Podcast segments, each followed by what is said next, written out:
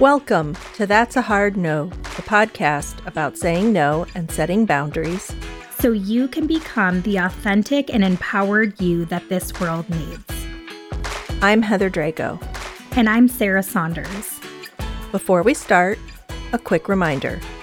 While I am a licensed professional clinical counselor, this podcast is in no way a replacement for one on one therapy with a mental health professional.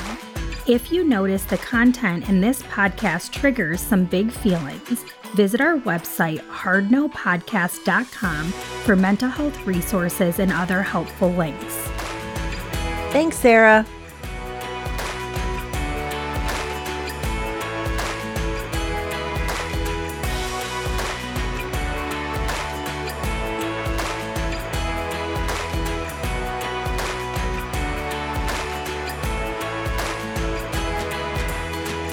Okay, let's get this thing started. I'm so excited.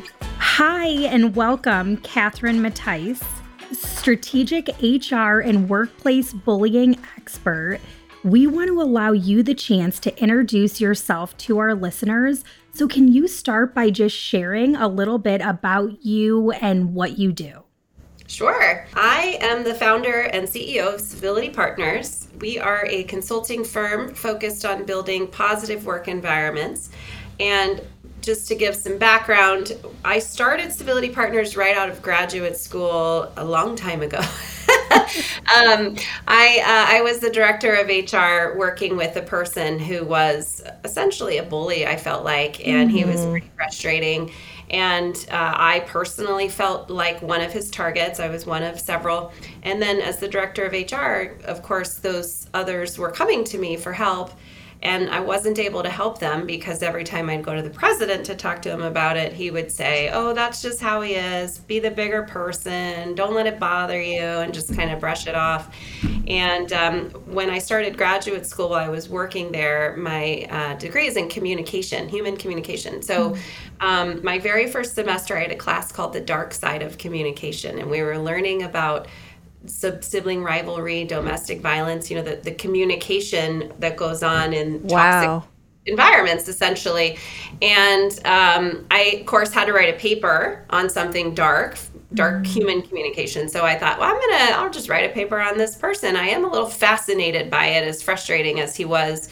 You know what? Why does he act that way, and why does the boss not step in? And how come nobody else? You know, there's 49 of us and one of him. How come no one's really arguing with him and setting him straight? No one's setting boundaries. Um, mm-hmm. and so uh, I wrote a paper and just became very fascinated with that topic. And so I joke, I have a master's degree in workplace bullying. Everything I did in graduate school was on that topic. And so wow. Civility Partner- Partners was founded um, with all of that knowledge rolling around in my head. wow.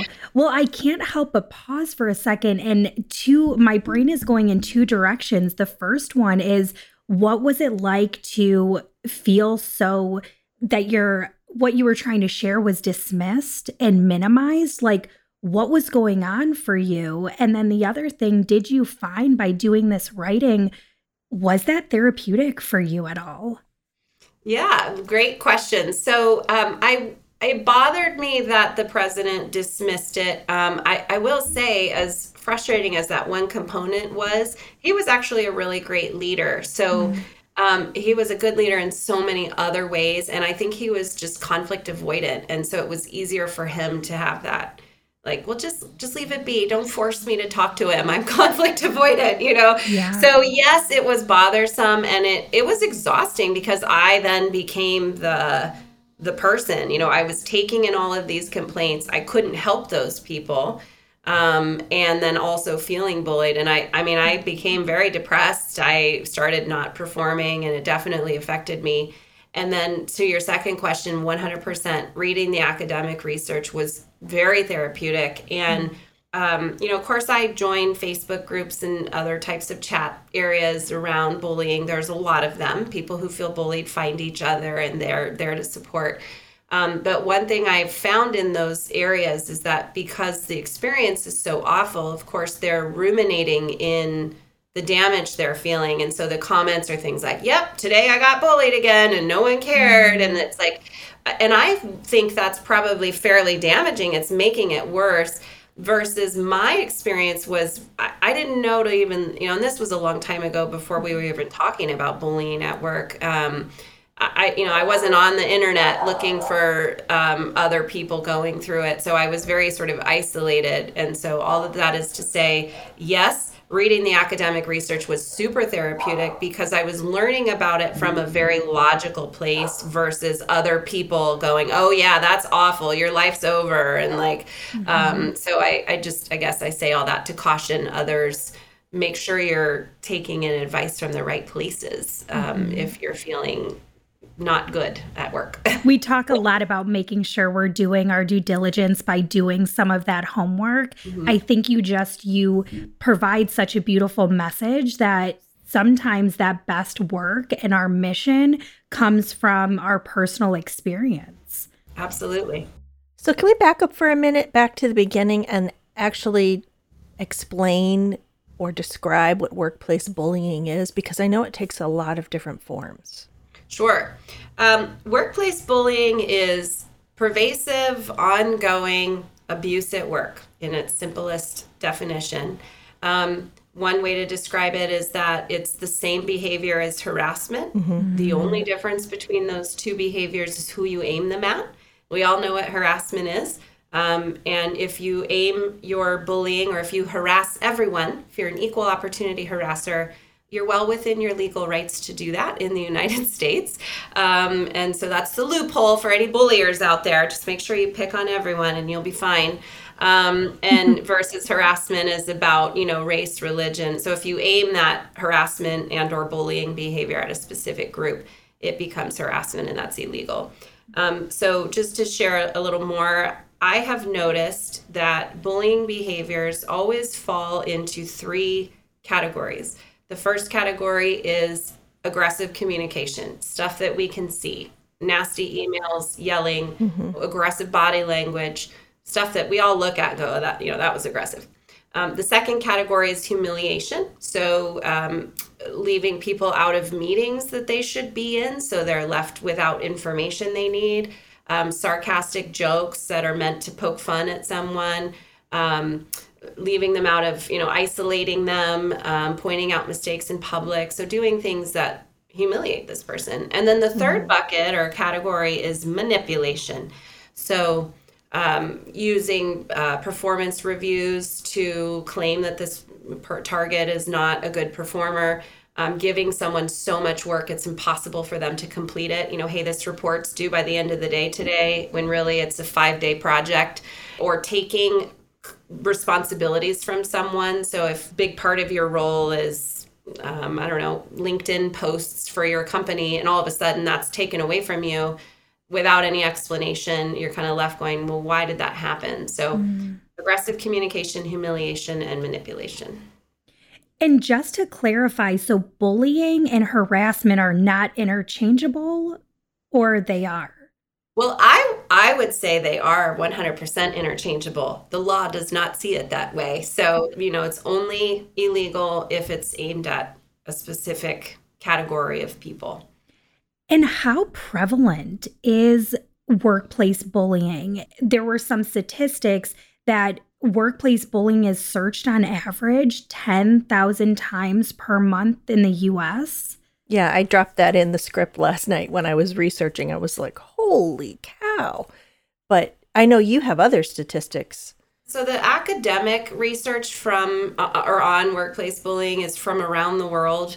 Um, in the U.S. is actually this is one place we're super far behind. Mm-hmm. Um, most of the research comes out of the uh, U.K., Europe, Australia, um, and we're we're way behind on that. So you know i've seen research where where it's like in this specific industry 95% of people have experienced it.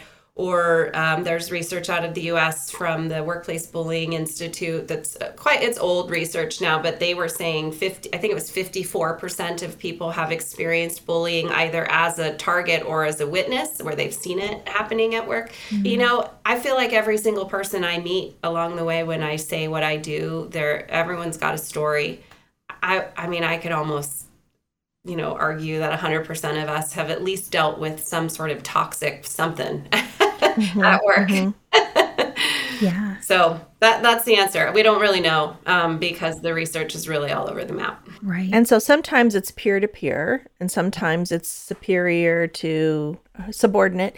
I've also seen it go the other way, where a subordinate's been a bully towards a, a supervisor, and that's and and like, what do you do? Like, it's just so crazy and that was that was my situation. The this was another director. So he was my peer bullying me.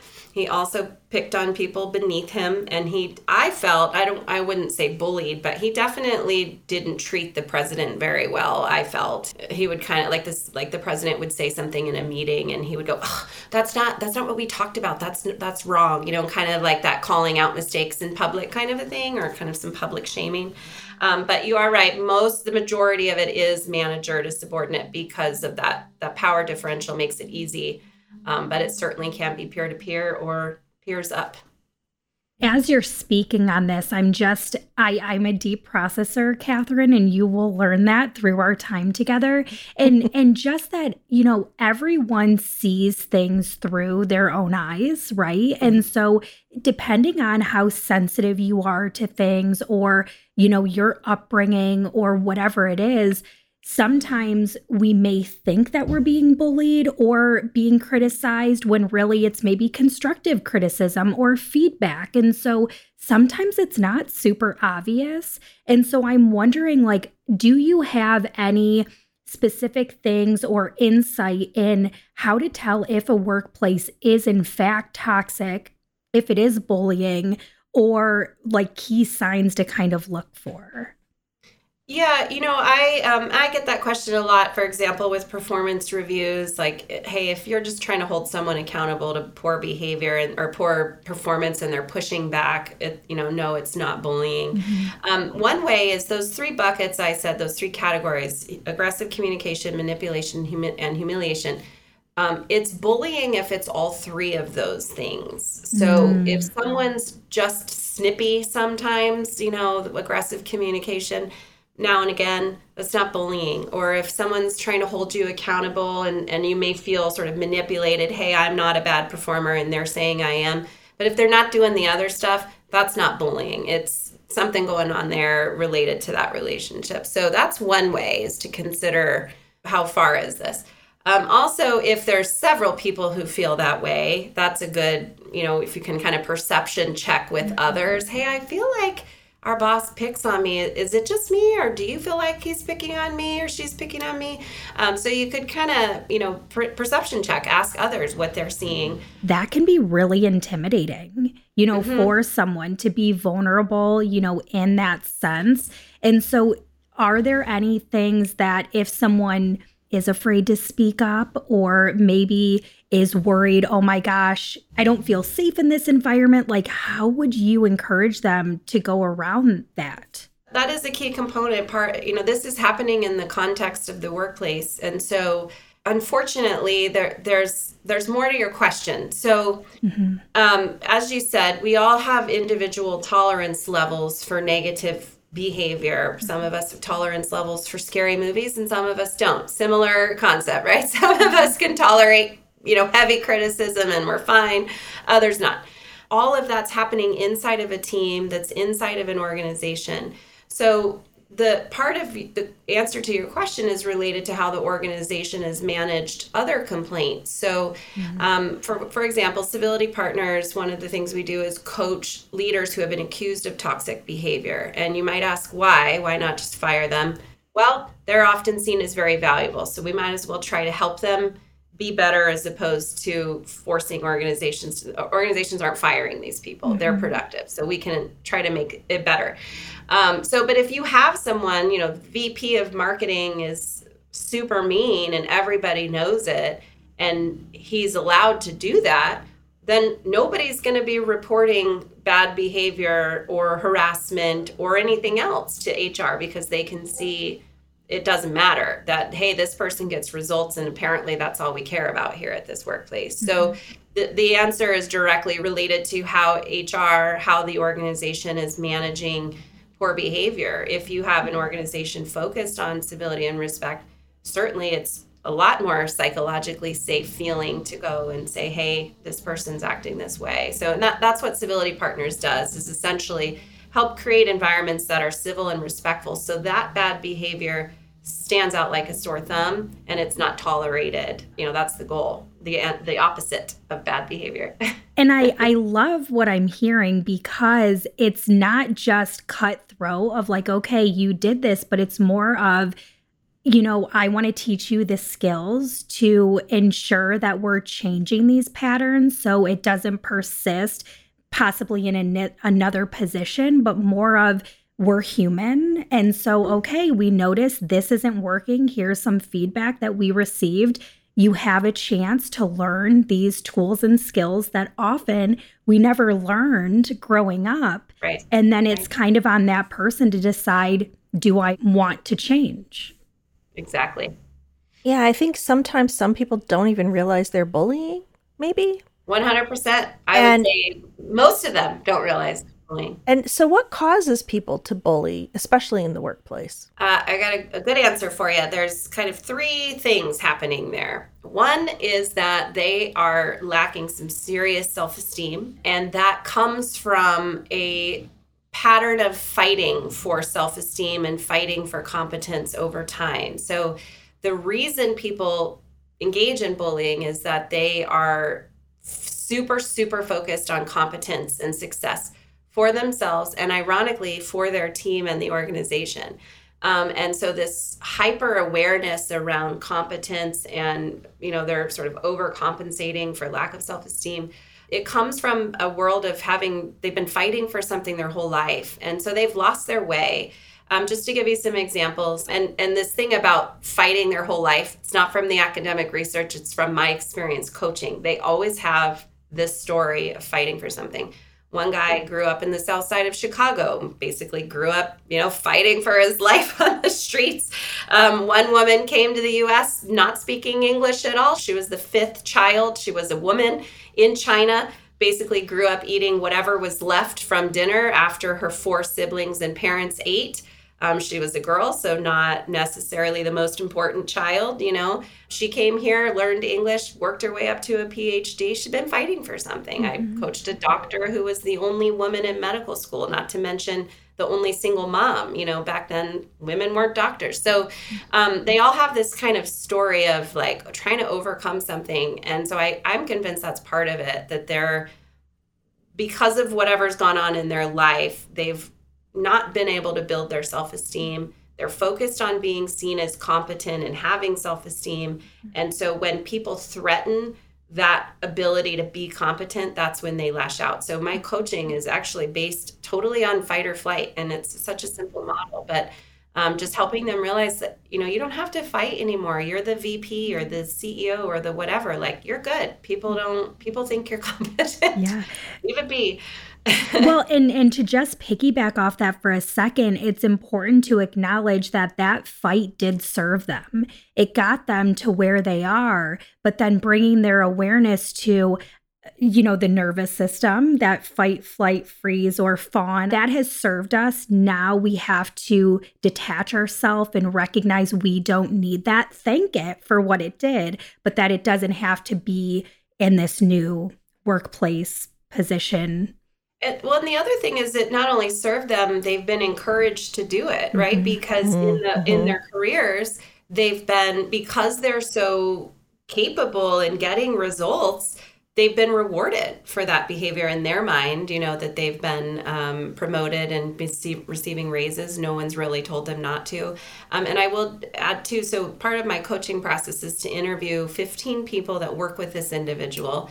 And then I take all my interview notes and I move them all into themes and you know make sure it's confidential. So they know who I interviewed but they don't know who said what. And so it's all in themes. Everybody's words are in these different bullet points inside the themes. Uh, and they're often very appalled that this is how they're viewed. So that's a big moment and why I'm able to coach. Most of them are like, "Oh my gosh, help me. I I wouldn't want to work with me either. I can't believe the organizations let me get this bad." And so mm-hmm. they mm-hmm. they're empathetic. They just didn't understand how serious the impact of their behavior was. All right, we're going to take a short break.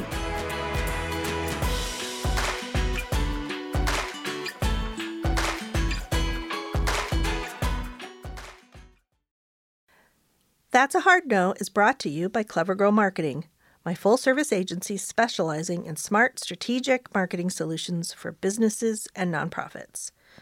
Okay, so you're probably wondering, Heather, what's with the podcast about boundaries? Why not marketing? Well, maybe in the future, but for now, it actually does relate, so bear with me here. Smart marketing, strategic marketing, requires knowing what to say no to and why. Businesses and nonprofits get inundated with marketing options and offers every day. We help you cut through all that noise, focus on your specific needs, and develop actionable strategies that are doable and actually make sense. Whether it's websites, SEO, email, social, or traditional channels, we're experienced in all of it. So if you need help figuring out your marketing, visit our website, clevergirlmarketing.com, and get in touch. Welcome to the Bravery Academy. My name is Emma Ferris and I'm your host. This podcast is crafted to share the stories of courageous individuals who've overcome adversity and found the courage to live their best lives. We'll explore the science of well-being, courage and connection, and interview top thought leaders, game changers, and survivors. It is from these stories that we learn what resilience is, how to heal, how to recover, and how to be brave.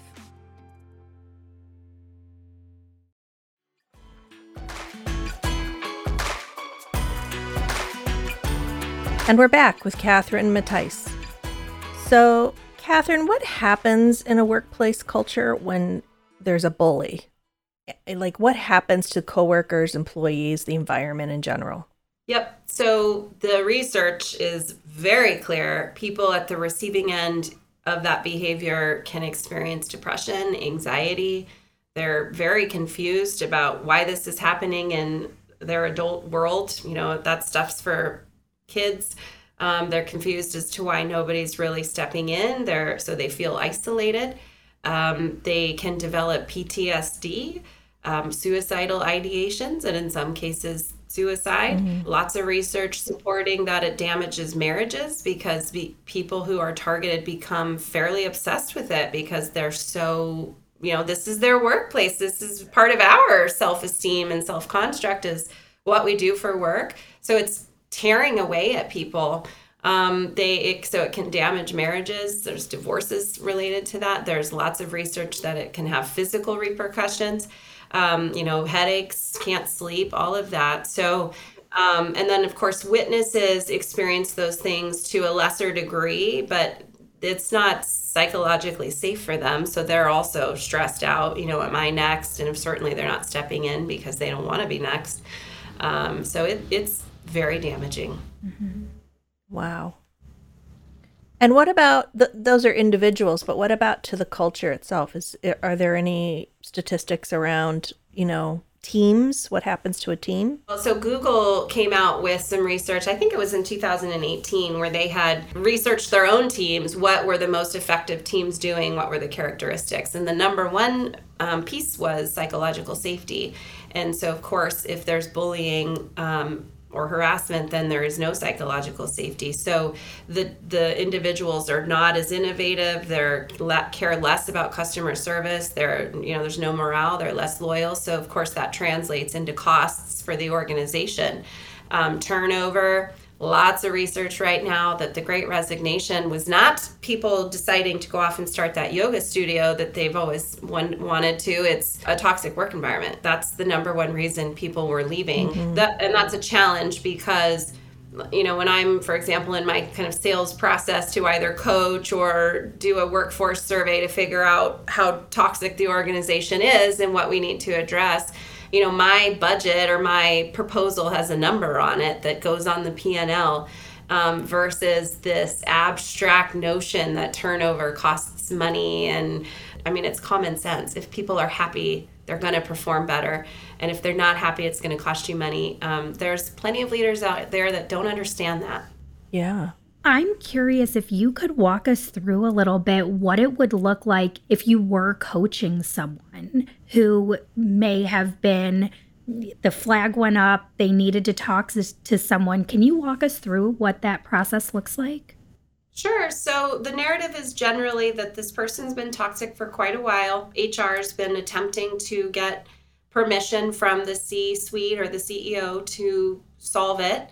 Um, and the CEO has been hesitant because they're so valuable, they're bringing in money or whatever. So HR is in that position that I was in. I can't help it or make change. And then there's some sort of catalyst that causes the CEO to just finally go, okay, I get it. There's a risk here where either somebody files a harassment complaint or um, maybe some other valuable person leaves and cites, I just didn't want to work with that person anymore. So there's something that happens where the CEO finally says, okay, let's get some resources. I'm brought on to coach. And so initially, this person's forced into coaching, and I coach the CEO about how to talk about it. And um, essentially, the message is I've allowed you to act this way for a long time. I can't anymore. I got to draw a line.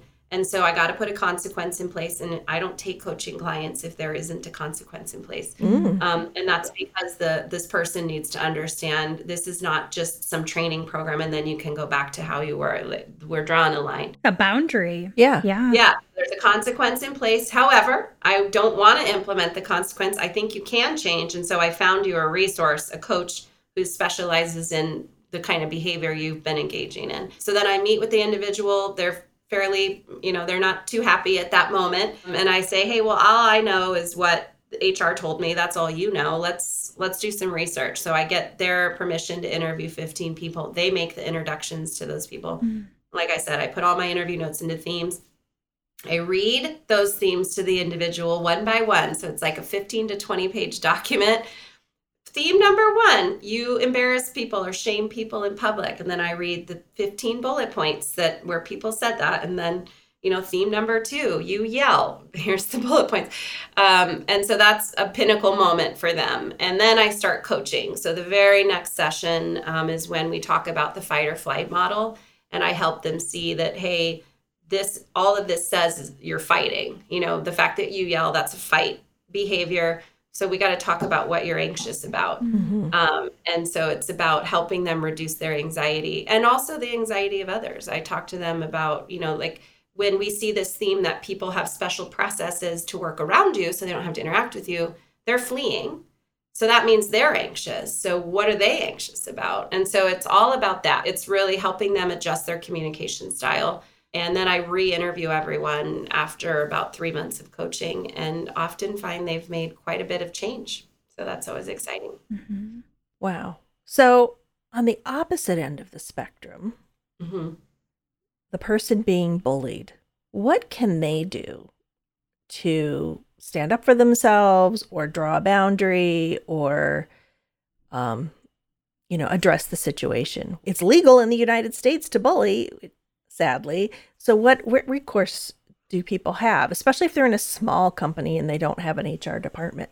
Yeah. So, the first thing is the minute somebody crosses a boundary with you, stand up for yourself. It is way easier to ask someone to stop interrupting you in meetings or to stop rolling their eyes when you speak in meetings than it is to, uh, you know, a year later talk to them about how that behavior is escalated and try to get them to stop it a year later. So, mm-hmm.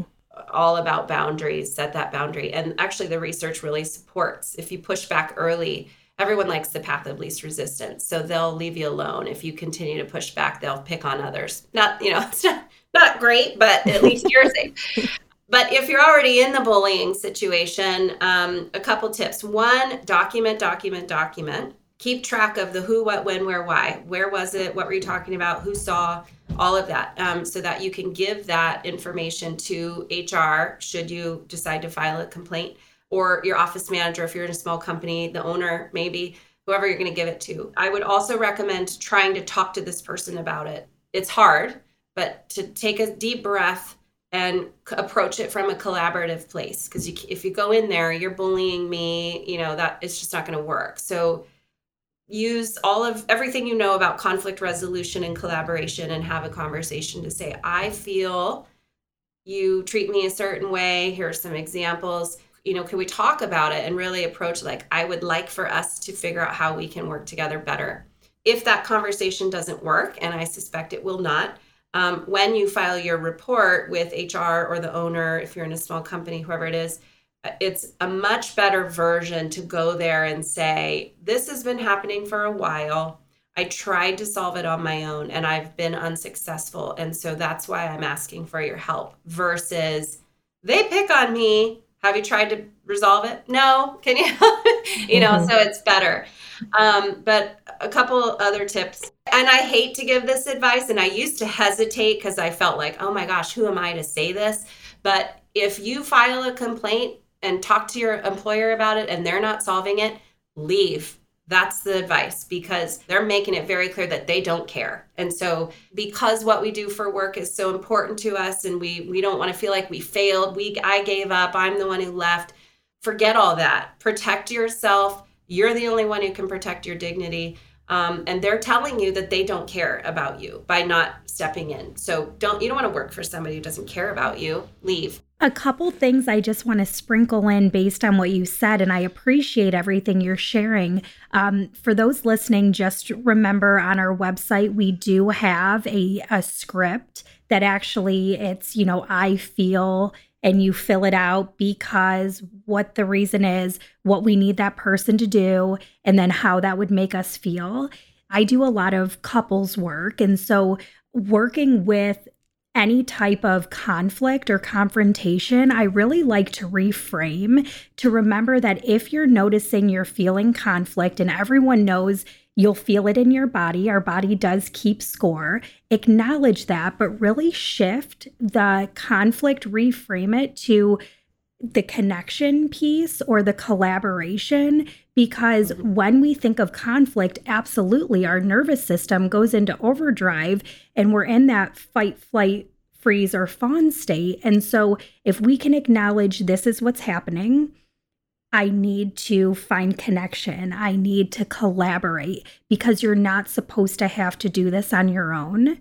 When it comes to the dysfunction in the workplace that you're sharing, or whether it's a, a toxic relationship of any sort, the leaving is important if you feel as though you're feeling dismissed you're feeling minimized, you're feeling criticized, mm-hmm. and even the gaslighting can happen mm-hmm. where it really starts to make you question those things. And so if you find yourself in that position, mm-hmm. take some good deep breaths to help yourself, you know, regulate and then really think of your intuition. What is your true intuition? you know, kind of ignoring all of the outside noise, the other authority figures, and w- what is it that you're feeling and is this an environment that is going to allow you to be your best self or is it going to constantly make you be someone that can't do what it is that you need to do Yes, 100%. I'll, I'll add to um, the National Workplace Bullying Coalition is a, a, coalition that I founded with some others. It's a nonprofit focused on making workplace bullying illegal in the United States. Um, and we collected stories from people where the, the goal was, you know, I, I would say I'm I got a great life. I was bullied and I figured it out. I spent some time researching this and understanding it and now I have a life that I'm very passionate about. You know, I make enough money to support myself and my family. So I would say I'm successful. So I started contemplating like are there other people like me? There has to be because the conversation online is so gloom and doom. If you're being bullied, your life is over, all this stuff so I, I wondered where are other people like me? And i want to understand you know post-traumatic growth versus post-traumatic stress. And um, so i put out a call for you know if you've been bullied and consider yourself successful at this point send me your story. And so we have a book um, called stand up speak out against workplace bullying all the sales go to the coalition. Um, and it's the the key in those three or those 23 stories that are in there one theme I saw very clearly is that everybody made a decision that they were taking back their power. And it looked different for everyone. Some people they did quit, but it was like the way they quit was was different. It wasn't I guess I'm going to leave. It was like you know, I want to say a bad word, but I won't. But you know, you know, the, that stuff, you know, forget you, I'm out. Take this job and shove it. Yeah, yeah. yeah pretty much. This one woman talked about how like there was just kind of one final last straw, and she like had all of these keys for different doors, and I could just envision she picked the keys up, walks over to her boss, and like holds up her hands and drops them on the desk right in front of him. I quit, and walks out um, versus another woman who she's lesbian, black, a woman, PhD in the military. Um, so she decided, you know, she had lots of strikes against her in that very machismo culture. Um, she decided, I'm going to stay here and fight. And she's the Martin Luther King of that environment that she's in. And so she's taking that on uh, but it's a decision she's made to fight. Mm-hmm. um, and so she has the power now. It's like bring it on. I'll just file another complaint. I'm happy to talk about it you know publicly and let, let's go ahead. Go keep doing it. I actually got fired which is a pretty standard um, thing that happens to targets because our performance drops and then you're you're not a performer so you get fired. And i went on to get another job and then i got laid off in the recession and that was my pinnacle taking back power. I came home from that conversation of being laid off, opened my laptop, bought a website, and started making a business on a website. Like, could I really do this? And like crafted a business on a website. Okay, now the website's there. I guess I got to do this. Um, so that was my decision, taking back my power. So um, that's the key. And with toxic relationship as well, you have to decide, mm-hmm. I'm not doing this anymore. And then whatever taking your power back looks like, you got to do it. Mm-hmm. So, what about business leaders? Besides hiring you, of course. what can employers or business leaders or organization leaders do to encourage civil workplaces? Core, I'll pick on core values. There's a lot of simple answers. One is core values. Lots of organizations have them, but they don't use them. Um, so core values are, you know, we have anti-harassment policies, but we don't have corporate policies requiring people to be respectful. So that's where core values come in. So don't do this all of that stuff's in the corporate policy but do this that's the core values. Leaning on those core values and really they got to be pushed into every nook and cranny of the organization. Managers should be talking about them in staff meetings. Um, employees should be bringing them up often. Um, you know reward systems around it. People should be measured on the core values. Um, so that's one. Um, another one is just making a very clear stance of like we're not i'm not going to allow this kind of behavior anymore. We, you know we've we're going to implement core values we're going to hold people accountable to it. We're, we're not going to do that. Mm-hmm. um, one other key because not every leader is prepared to stand up and take that stance one you know kind of ninja way to get at behavior is to train the managers to step in when they see poor behavior. So that's you know a lot of times managers are promoted because they're good at their jobs. We all know we're supposed to do performance management around um, performance. You know, are you on time? Do you meet your goals? All the KPIs and stuff. Um, but managers aren't often told you should also be measuring people on respect. So, mm-hmm. how do you coach someone who's gossiping? How do you coach someone who's overly sarcastic and hurtful in their jokes? Um, that's a key component. If if mm-hmm. managers could just have that information, um, that would be a game changer. I'm so happy you talked about having your core values. On my website, I have them listed as the band rules. Mm-hmm. And it says, so you want to join the band, here are the rules. And it's basically very simple stuff. You know, it's, you know, no bullshit, do the work, be kind, you know, no divas. That's a big one. It's to me, a diva is a bully. Mm-hmm. And um, I just don't, I don't allow it. You know, I've had divas on my team who have bullied other people. They don't work with me anymore. Yep. So, um, I just I love that you're talking about encouraging positive behavior with one thing that I wanted to add because I can't help it as I'm like raising four boys. I'm raising the next generation. And so, mm-hmm. for those that are listening that have little ones, it's really important to teach them about bullying and to teach them, just like you were saying, we know what not to do, but really taking time to ensure here are things that we should be doing, practicing those things in the home so they can build those skills. So then when it comes to them, and I can't even start to think about my kids, you know, graduating and, you know, all of that and being in the workplace, but they'll have that foundation. Yes, that's and that's what we do at Civility Partners. Let's teach the opposite of bullying, and mm-hmm. same at home. Let's teach the opposite. Let's teach emotional intelligence yeah. and respect and civility. Yeah, absolutely.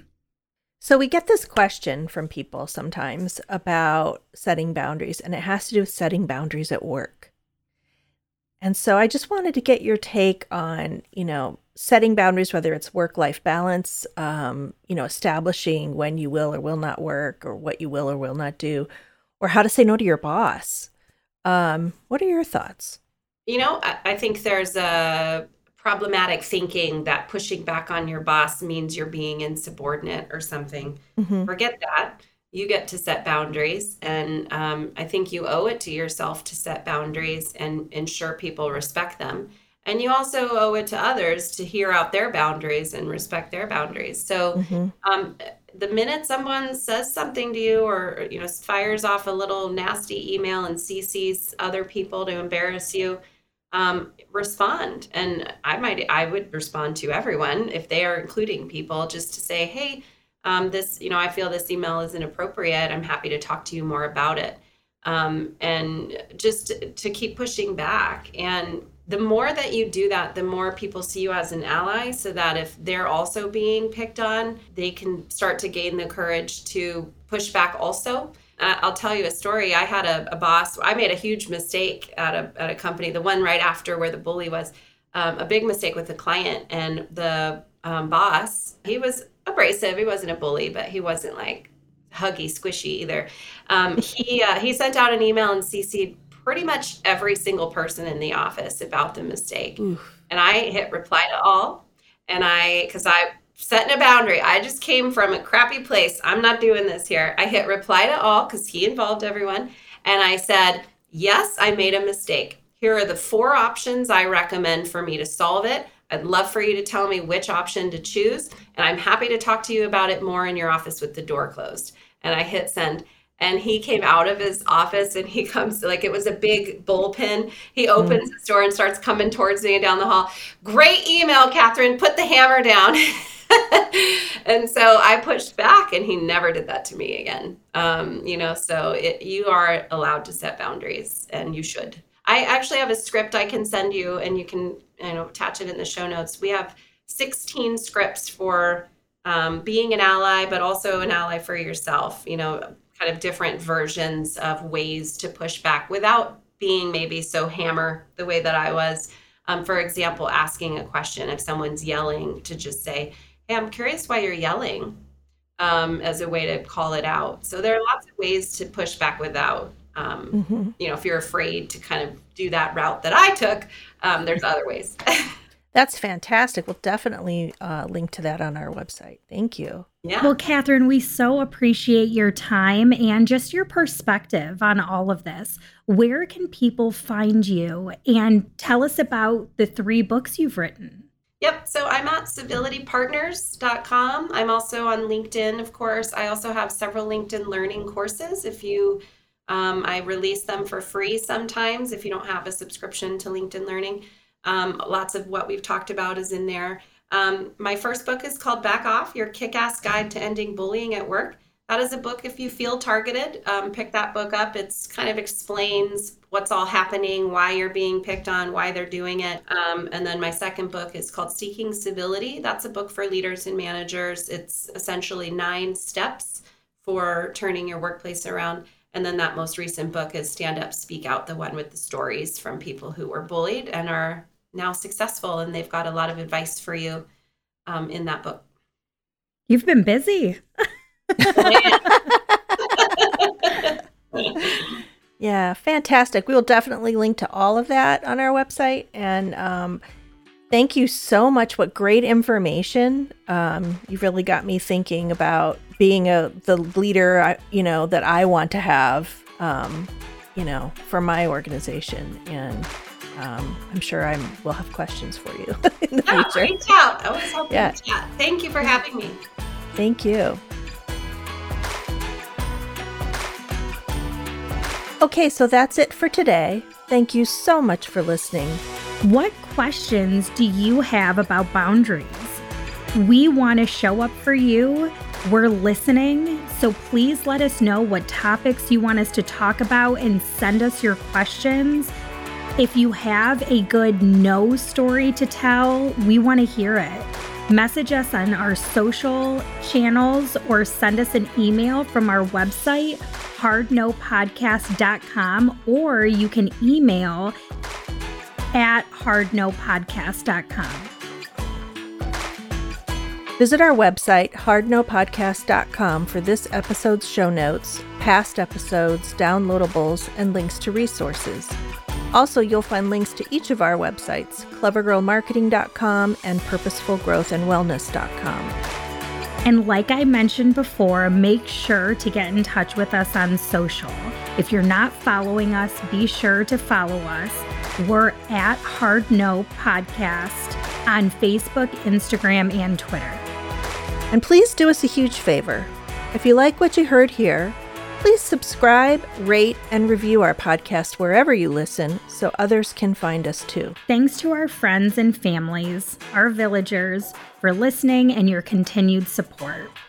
That's a Hard No is a joint production of Clever Girl Marketing and Purposeful Growth and Wellness. Marketing and production coordinator, Mara Del Rosario. Production support, Evergreen Podcasts, Noah Fouts, producer. Music by Gigi Riggs. Until next time, thanks for listening. And remember, saying no isn't just okay. Saying no is the key to living an authentic, fulfilling life.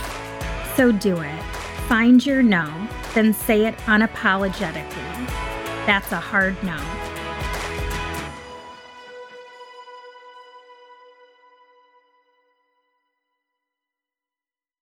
Hi, my name is Sarah, and I want to tell you about my podcast called Can I Offer You Some Feedback? I'm a business consultant and executive coach with over 20 years' experience in change management, leadership development, and naturally providing feedback to high performers. My podcast is for those of you who have a complicated relationship with feedback, whether giving, receiving, avoiding, or seeking, feedback is essential for our development. In each episode, you'll hear from real people across industries with their ideas, perspectives, and best practices on feedback. I'll also be sharing business bites with you simple explanations of organizational tools, management techniques, and leadership philosophies that will help you and your businesses thrive. You can listen to Can I Offer You Some Feedback on your favorite podcast app or learn more at evergreenpodcasts.com.